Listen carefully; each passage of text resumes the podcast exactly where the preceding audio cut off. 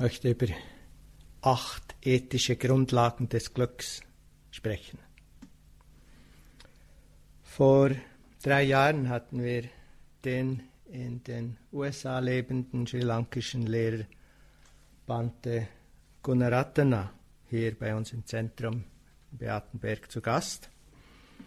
Er leitete einen Einwochenretreat und einer der Praxisaspekte, der ihm neben der Meditation am wichtigsten war, ist das, was er The Eight Lifetime Precepts nannte.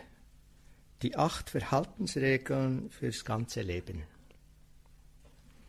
Wo immer Bante Gunaratana hingeht, lehrt er diese acht Regeln und inspiriert die Leute, sich für diese zu entscheiden und sie für den Rest ihres Lebens einzuhalten.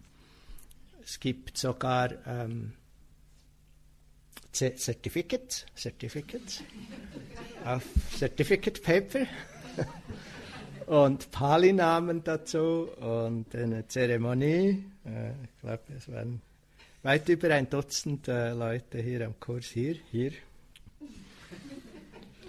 die äh, sich dafür entschieden, diese, diese Praxisregeln zu nehmen. Ich habe hier nicht die Absicht, euch dahin zu drängen, aber ich möchte die Gelegenheit hier nutzen, euch eine Idee zu geben, worum es dabei geht und warum ich im Titel dieses Vortrags behaupte, es seien acht Grundlagen des Glücks. Es geht um die folgenden acht Regeln. Regeln. Vier betreffen das Reden, Vermeiden von Lügen und Unehrlichkeit ist eine. Dann Vermeiden von schlecht über Dritte reden, also Vermeiden von übler Nachrede. Vermeiden von grobem und verletzendem Reden und Vermeiden von sinnlosem Geschwätz. Im vier. Und drei dieser Regeln betreffen das Handeln, Vermeiden von Töten und Verletzen, Vermeiden von stehlen oder nehmen, was uns nicht gehört, was uns nicht gegeben worden ist. Und drittens vermeiden von sexuellem und sinnlichem Missverhalten. Und die achte Regel ist rechte Lebensführung oder vielleicht besser rechter Lebenserwerb. Das heißt Vermeiden von beruflichen Tätigkeiten, die verletzend oder schädlich sind. Das sind also die acht. Dass ethisches Verhalten eine Ursache für Glück sein soll, ist in unserer modernen Gesellschaft für viele sicher nicht gerade das Offensichtlichste. Ethik wird oft gar mit Verklemmtheit oder mit Puritanismus oder Frömmelei und oft auch mit Frustration assoziiert. Es ist zwar ein tragisches Missverständnis, wobei aber falsch verstandene Moral tatsächlich moralisierend und frustrierend wirken kann. Ein Arzt wird von einem wegen seiner Frömmigkeit hochgeachteten Herrn um Rat gefragt. Er sagt, ich leide unter fürchterlicher Migräne, Herr Professor. Obwohl ich nicht rauche, keinen Alkohol trinke, streng vegetarisch lebe, mich aller Fleischeslust enthalte, fühle ich doch ständig diesen Druck wie einen eisernen Ring um meinen Kopf. Da gibt es nur eine Erklärung, antwortet der Mediziner. Es ist Ihr Heiligenschein, der Ihnen zu eng wird. Das ist eigentlich ein bisschen ein blöder Spaß, aber äh, ja. Es gibt vor allem zwei wichtige Gründe oder Ursachen für ethisches Verhalten oder Sila in Pali oder Shila in Sanskrit. Die eine Ursache ist Selbstschutz und die zweite ist Schutz der anderen vor uns. Mit zunehmender Achtsamkeit, Sensibilität und Erkenntnis wird uns klar, dass unser Wohlergehen, unsere Verbundenheit mit dem Leben und unsere innere Freiheit in direkter Beziehung steht zu unserem Verhalten, zu unserem Tun und Lassen, zu unserem Verhältnis zu den Mitmenschen. Ein Text sagt, so wie ein blinder Mensch keine Formen sieht, so sieht jemand ohne ethisches Verhalten das Dharma nicht. Und Dharma ist genau das, was uns vom Leiden befreien kann, was uns Unbeschwertheit, Frohsinn und Glücklichsein ermöglicht, wenn wir tatsächlich praktizieren. Und so erkennen wir, dass ethisches Verhalten ist wie ein fester Damm, der uns erlaubt, die turbulenten Wasser starker Emotionen wie Verlangen und Hass zu queren, um ans jenseitige Ufer des inneren Friedens zu gelangen.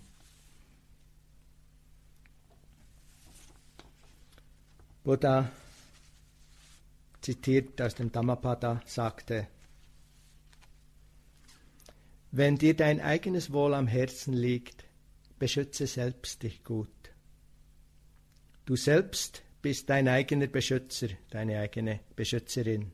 Wer sonst könnte dich wohl beschützen?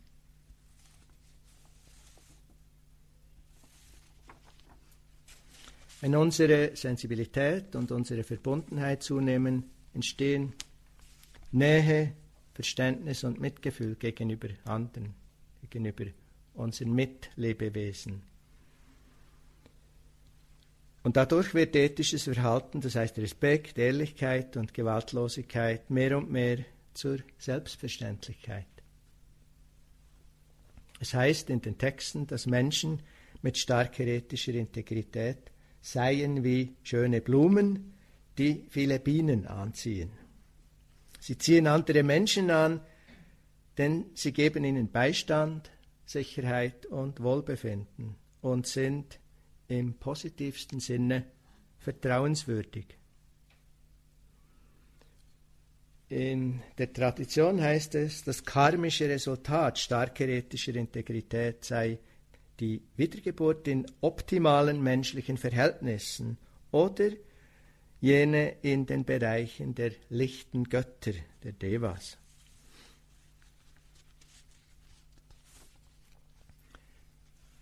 Ich denke, es ist oft gar nicht so einfach zu erkennen, was uns wirklich glücklich macht. Man erfährt eine Art Glück, wenn man kriegt, was man gerne haben wollte. Und Verhaltensregeln wie diese können dann unter Umständen dem sogar im Wege stehen. Wenn wir eigentlich immer, wenn wir unethisch handeln, ist es wegen eines direkten Vorteils, eines unmittelbaren Lustgewinns oder eines Schmerzvermeidens, äh, einen Gewinn eben, den wir uns erhoffen und oft auch erhalten. Also zum Beispiel, wenn ich meine Ware über die Grenze reinschmuggle, muss ich nicht Zoll bezahlen und dann habe ich so und so viel gespart und gewonnen.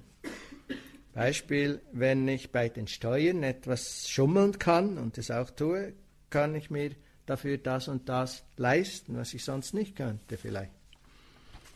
Und wenn ich diesen Seitensprung mache, wird es vielleicht, vielleicht eine erfüllende, aufregende Nacht. Wenn ich über jene Person lästere, fühle ich mich selbst im Moment etwas besser. Und oft klappt es auch wirklich zumindest auf der äußeren Ebene. Und wenn, wenn man erwischt wird, wenn es auffliegt, Pech gehabt. Was wir oft nicht sehen, ist der Preis, den wir im Innen bezahlen. Innere Unruhe oder Besorgnis oder Unbehagen, manchmal Schuldgefühle und letztlich zunehmende Entfremdung, weil wir auf der Hut sein müssen Das Glück aus ethischem Verhalten entsteht oft nicht so unmittelbar und ist meist auch nicht sehr intensiv spürbar. Es kommt erst mittel- und langfristig zum Tragen und wirkt sich aber als zunehmendes allgemeines Wohlbefinden und als Verbundenheit aus. Und das heißt auch Offenheit, Zugehörigkeit, Lebendigkeit, Unbeschwertheit, all das.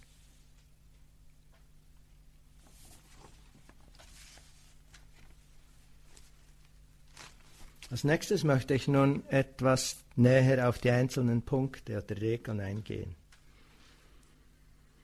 Sind eigentlich die drei ethischen Aspekte des achtfachen Pfades, also acht der Aspekte, äh, drei der acht Aspekte betreffen ethisches Verhalten und die sind es eigentlich. Des achtfachen Pfades, des Pfades, den der Buddha als Weg zur Befreiung gelehrt hat, nämlich rechte Rede, rechtes Tun und rechter Lebenserwerb. Und wie vielen von euch vielleicht klar ist, braucht es natürlich die zwei vorhergehenden Aspekte des Pfades, um rechte Rede, rechtes Tun und le rechten Lebenserwerb wirklich hinzukriegen, nämlich rechte Erkenntnis oder rechtes Verstehen und vor allem rechtes Denken oder rechte innere Haltung. Unser Reden und Tun beginnt im Denken, stammt aus unserer inneren Haltung, aus den Absichten, die wir hegen. Und Recht, das Wort, das in diesem Zusammenhang gebraucht wird, in Pali Samma, bedeutet hilfreich, geschickt, angemessen und eben ethisch heilsam.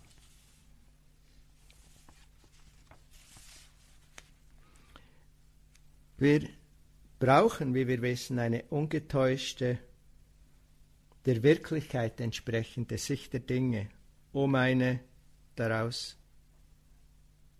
resultierende heilsame innere Haltung entwickeln zu können. Erst so kann unser Verhalten in Rede, Tun und Lebenserwerb wirklich angemessen und hilfreich sein. Nunmehr zum Reden selbst. Eine Geschichte über die Macht des Wortes. Der Sohn des Dorfältesten wurde krank. Alle möglichen Mittel und Medizin wurde ausprobiert, aber nichts half. Nichts konnte ihn heilen. Schließlich holte man die Meisterin, die Heilerin, die weise Frau.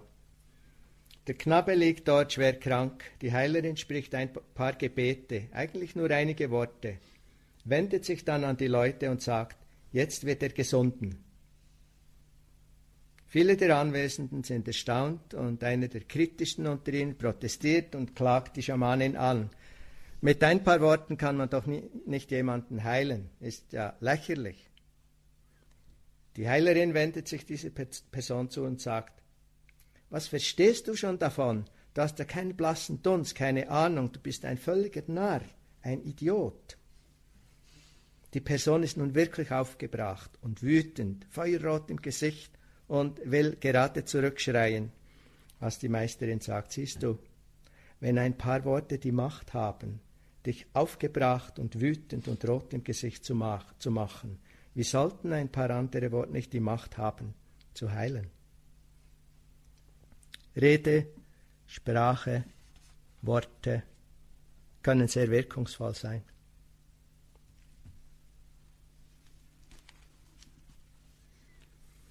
Vermeiden von Lügen, Ehrlichkeit.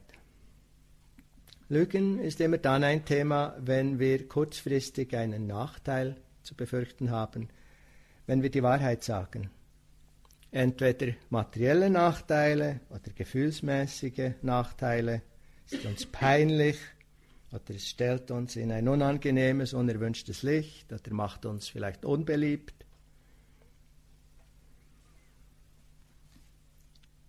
Interessant finde ich, dass es wird nicht nur von Notlügen gesprochen, sondern manchmal wird sogar von weißen Lügen gesprochen. Man macht sich vor, dass es weise sei, dass es in manchen Fällen okay sei, wenn man lügt, oder fast so quasi notwendig.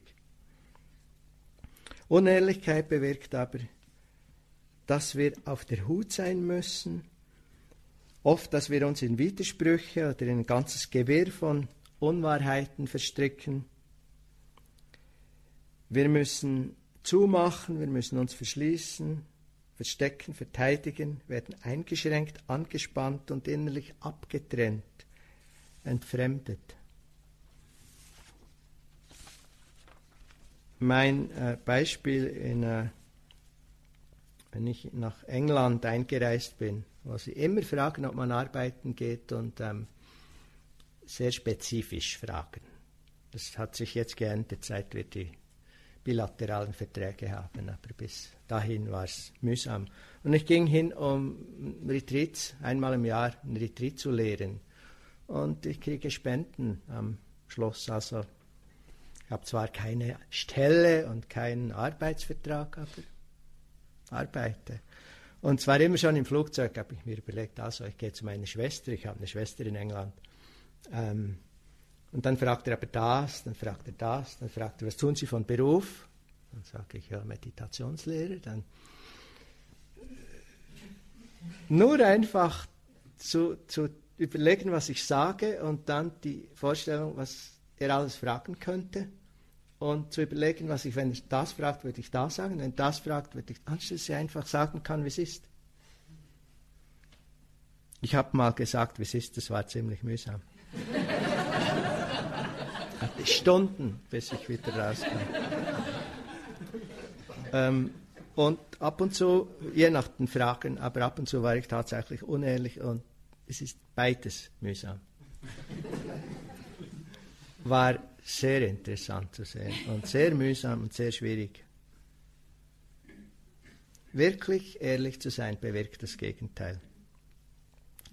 Kann unter Umständen ein paar kurzfristige Nachteile bringen, aber Ehrlichkeit befreit, erlaubt uns offen zu sein, erleichtert, verbindet und macht unbesorgt und heiter. Ist eine echte Grundlage fürs Glücklichwerden. Hier die halt vielleicht auch einigen schon bekannte Geschichte darüber, was passieren kann, wenn wir lügen, besonders wenn wir unsere Mutter anlügen. John hatte seine Mutter zum Nachtessen eingeladen. Seine Wohnungsmitbewohnerin Carrie war auch dabei und Muttern waren neugierig darauf zu wissen, ob die beiden in einer Beziehung lebten oder nicht. John sagte, ich weiß, was du denkst, Mutter, aber Carrie und ich sind einfach nur Mitbewohner dieser Studentenwohnung. Ein paar Tage später sagte Carrie zu John, seit deine Mutter zu Besuch war, kann ich einfach den schönen silbernen Soßelöffel nicht mehr finden. Du glaubst nicht etwa, dass sie ihn mitgenommen hat, oder? Aber ich kann ihr ja mal eine Mail schicken, um sicher zu sein. So schreibt John eine Mail. Liebe Mutter, ich sage nicht, du hättest den Soßelöffel mitgenommen. Und ich sage nicht, du hättest ihn nicht mitgenommen. Aber Tatsache ist, dass er verschwunden ist, seit du hier bei uns zu Besuch warst. Etwas später kommt die Mail zurück von Mutter. Da steht, lieber Sohn, ich sage nicht, dass du mit Kerry schläfst und ich sage nicht, dass du nicht mit Kerry schläfst. Aber Tatsache bleibt, dass wenn sie in ihrem Zimmer, in ihrem Bett schlafen würde, hätte sie den Soßelöffel längst gefunden. in Liebe, Muttern. Nicht, nicht gut, Muttern anzulügen. Buddha beschrieb sehr genau, was unter Ehrlichkeit zu verstehen ist und ist sehr anspruchsvoll. Er sagte, die Wahrheit spricht man, ist der Wahrheit verpflichtet. An der Wahrheit hält man fest, ist zuverlässig und vertrauenswürdig, betrügt die Menschen nicht. Kommt man in eine Gesellschaft von Leuten oder in eine Körperschaft oder wird vor Gericht geladen und als Zeuge aufgefordert auszusagen, was man wisse, so antwortet man, wenn man nicht weiß, ich weiß nichts, und wenn man weiß, so sagt man, ich weiß. Hat man nicht gesehen, so sagt man, ich habe nichts gesehen. Hat man aber etwas gesehen, so sagt man, ich habe etwas gesehen. Man wird nie absichtlich lügen, weder zu seinem eigenen Vorteil, noch zum Vorteil einer anderen Person, noch für irgendeinen Vorteil. Das ist ziemlich radikal und Material für sehr viel äh, Diskussion und Überlegung.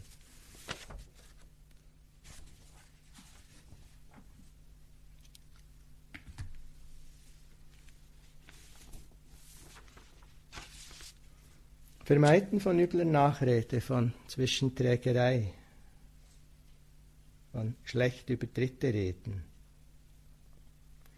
Eigentlich tut es uns spürbar nicht gut, wenn wir schlecht über andere, über Dritte, über Nichtanwesende reden. Und doch scheinen, scheint man auf eine eigenartige Weise immer mal wieder einen Kick zu kriegen, der einen bewegen kann, es doch zu tun. Während einer Alltagspraxiswoche, an der wir rechtes Reden übten, erzählte jemand, ähm, gesagt, ich hatte mich mit einer guten Bekannten verabredet und zu Beginn unseres Zusammenseins ähm, informierte sie eben die äh, Bekannte über diesen Kurs und sagte ihr, dass sie heute vermeiden möchte, über Dritte zu reden. Und sie hat gesagt, die, ihre Freundin hat ganz äh, spontan geseufzt. Oh, wie schade. und irgendwie nachvollziehbar, komischer Art und Weise. Anstelle von übler Nachrede können wir Dinge sagen, die gut sind. Dinge, die einen oder einigen, Dinge, die Mitfreude oder Verbundenheit schaffen. Und so entsteht für uns inneres Glück. Buddhas Worte dazu. Zwischenträgerei hat man verworfen. Davon steht man ab. Was man hier gehört hat, erzählt man dort nicht weiter, um Zwietracht zu stiften. Was man dort gehört hat, erzählt man hier nicht weiter, um diese zu entzweien. So einigt man Entzweite, ermutigt die Geeinten. An Eintracht hat man Freude und Gefallen und spricht Worte, die Eintracht fördern.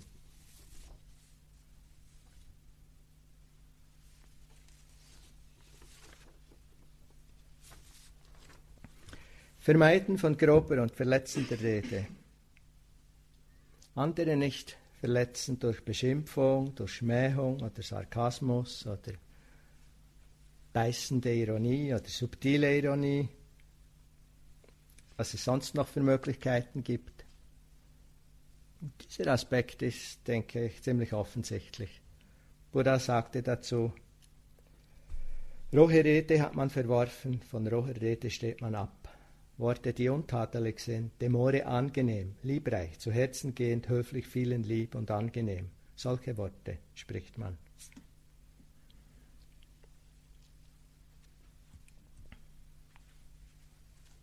Und Nummer vier, Vermeiden von sinnlosem Geschwätz.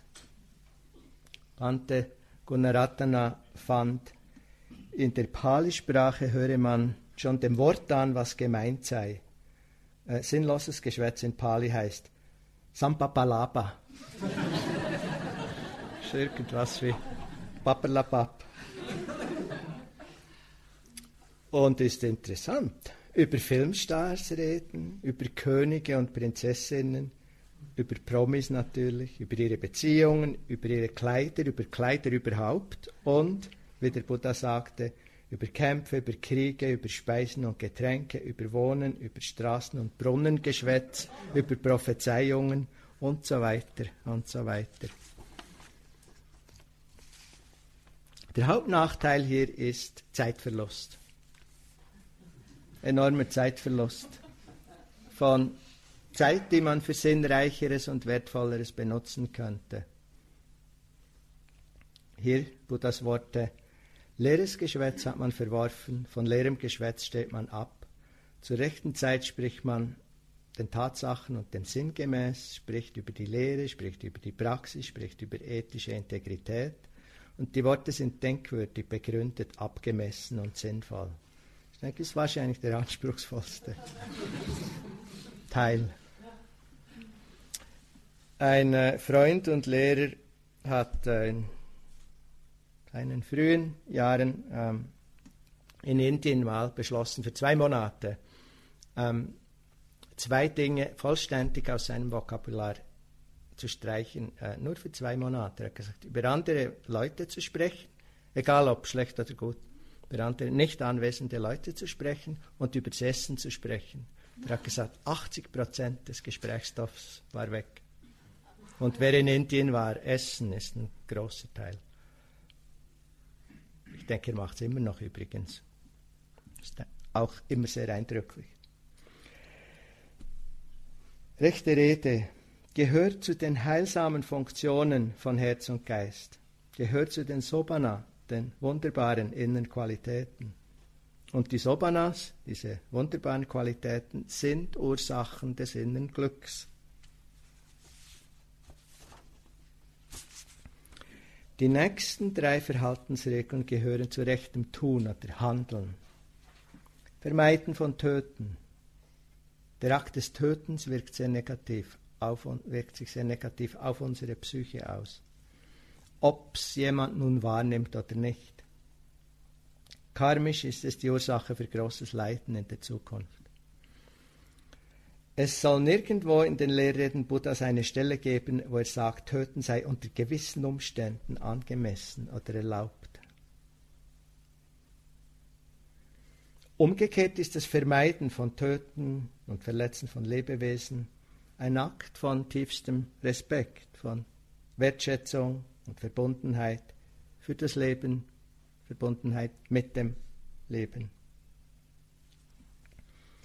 Die inneren Qualitäten von Gewaltlosigkeit, von Friedfertigkeit, von Toleranz machen uns ungefährlich, machen uns sicher, machen uns vertrauenswürdig. Alles Ursachen für inneres Glück. Dann Vermeiden von Stehlen. Nicht nehmen, was uns nicht gegeben wurde, was uns nicht gehört, ist die sechste der Regeln. Ich habe Ursula, meine Frau, gefragt, was ich ähm, zu diesem Punkt stehlen sagen sollte.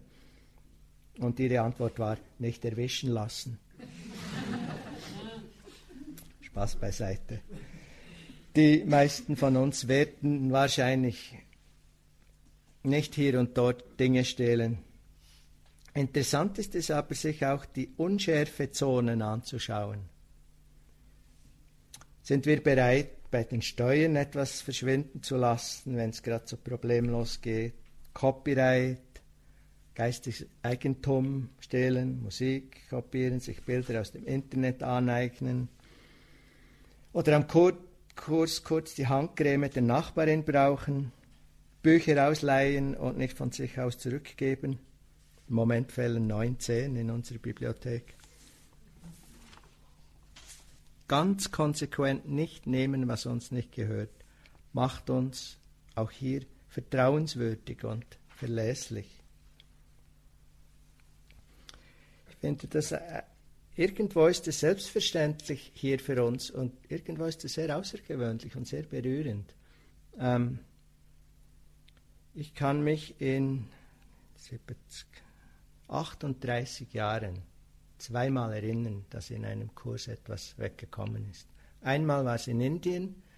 Ähm, die Leute, die dort kochen, sind außergewöhnlich arm. Und wenn sie diesen Job haben für die äh, zweimal zehn Tage Retreats, äh, die äh, wir dort immer angeboten haben, dann haben sie einigermaßen äh, Geld für ihre Kinder und für die Familie fürs Jahr und sonst nicht. Das heißt, sie kommen wahrscheinlich durch mit einer Mahlzeit pro Jahr. Und da liegen, liegt dann die Spendenschachtel rum mit all diesen Dollars und Pfund und all dem Zeug. Da hat einer reingegriffen. Wir haben es dann rausgefunden. Sobald er auf die Bank ging mit der Dollarnote, war klar, dass die nicht ihm sein kann.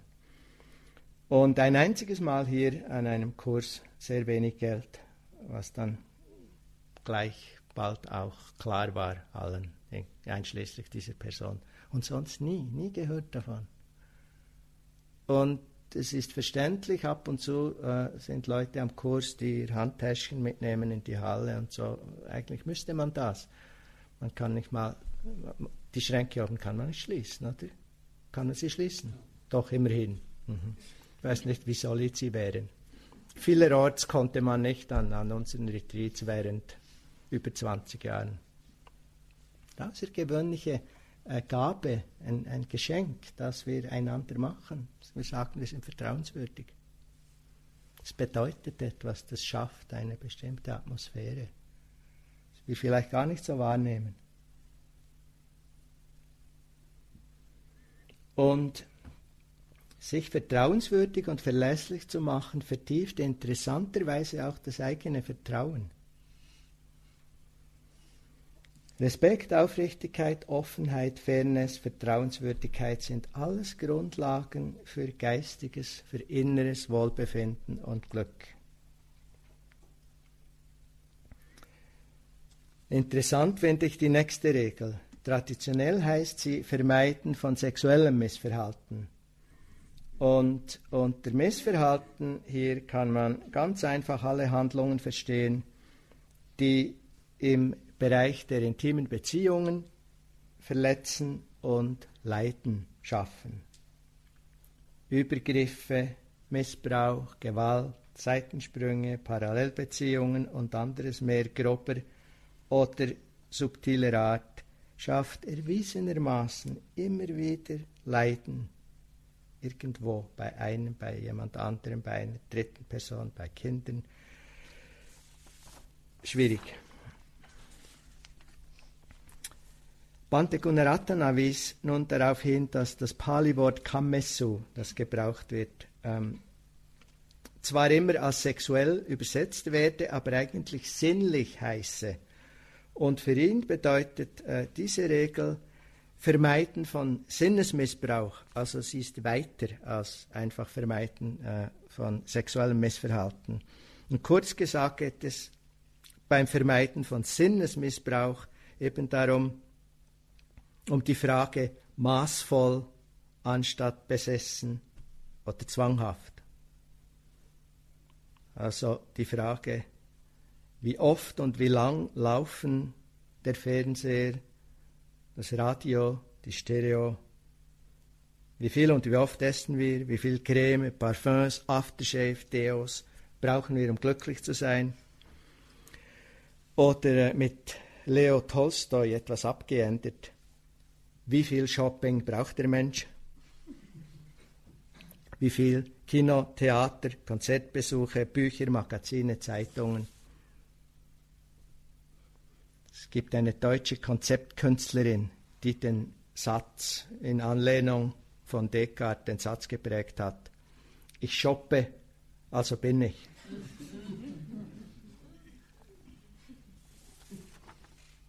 Auch Missbrauch von Drogen, von Alkohol gehört hier dazu. Auch hier wieder eine Frage des Maßes, eine Frage der Motivation und eine Frage der, der Verhältnismäßigkeit. Und auch hier Achtsamkeit, Sensibilität und das rechte Augenmaß sind hilfreich.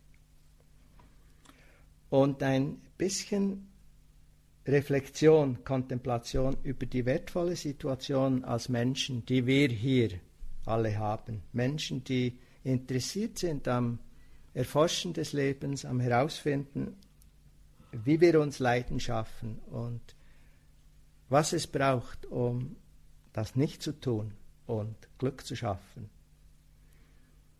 Diese Reflexion ist sehr hilfreich. Und die Reflexion über die Vergänglichkeit dieser Situation. Wir haben sie jetzt, aber sie kann jederzeit sich verändern, wenn Bedingungen sich ändern.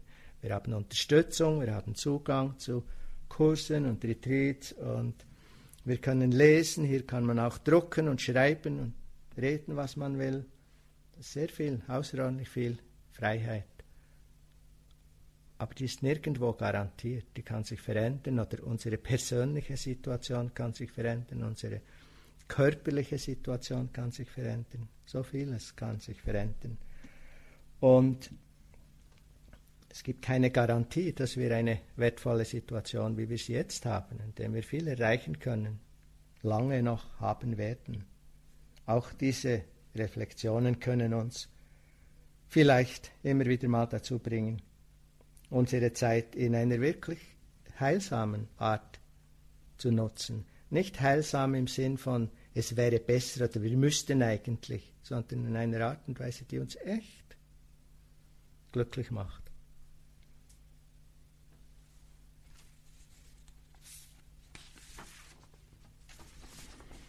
Die letzte der acht Regeln ist rechte Lebensführung oder rechter Lebenserwerb. Hier geht es um das Vermeiden von Berufen, die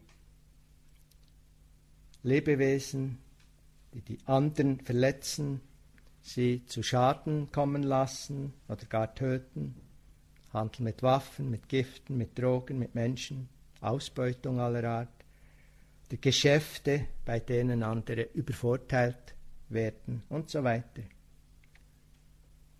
Das Gegenteil, helfen, dienen, unterstützen, fördern, bilden, heilen, ist das, was uns letztlich glücklich macht. Wie Karl Marx gesagt haben soll, jene Menschen sind am glücklichsten, die am meisten andere Menschen glücklich gemacht haben.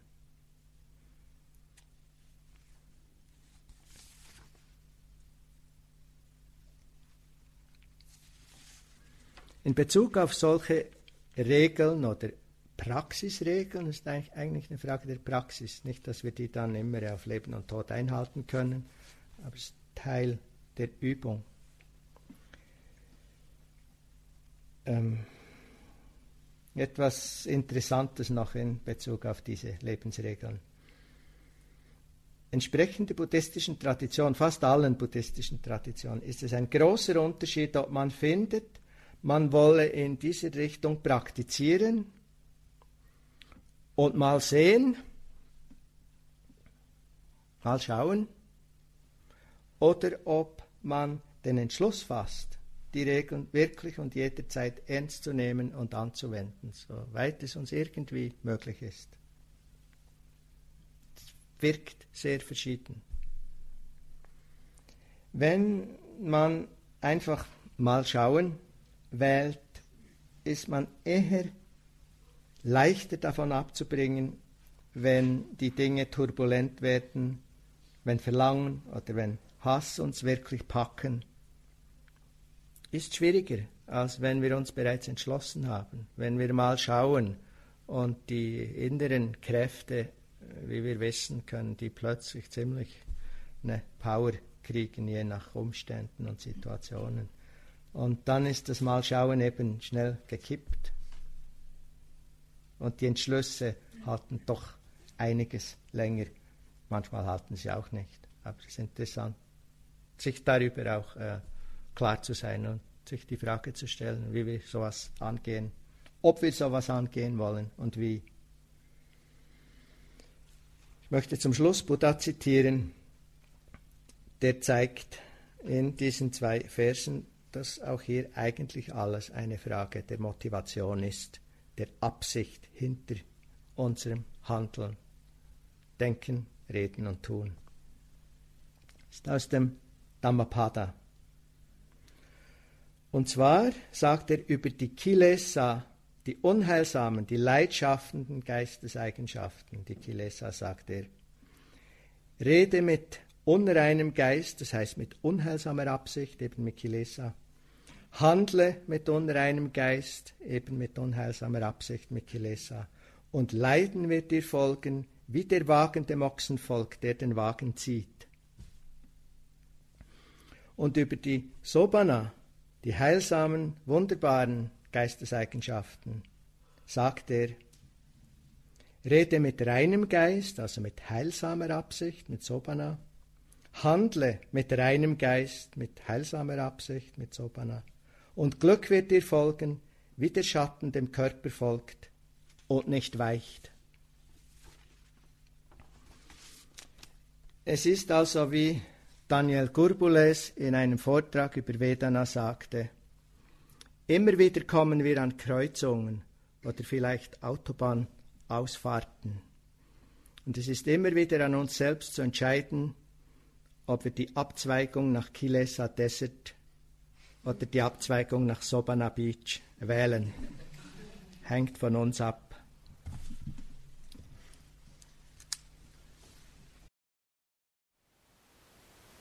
Thank you for listening.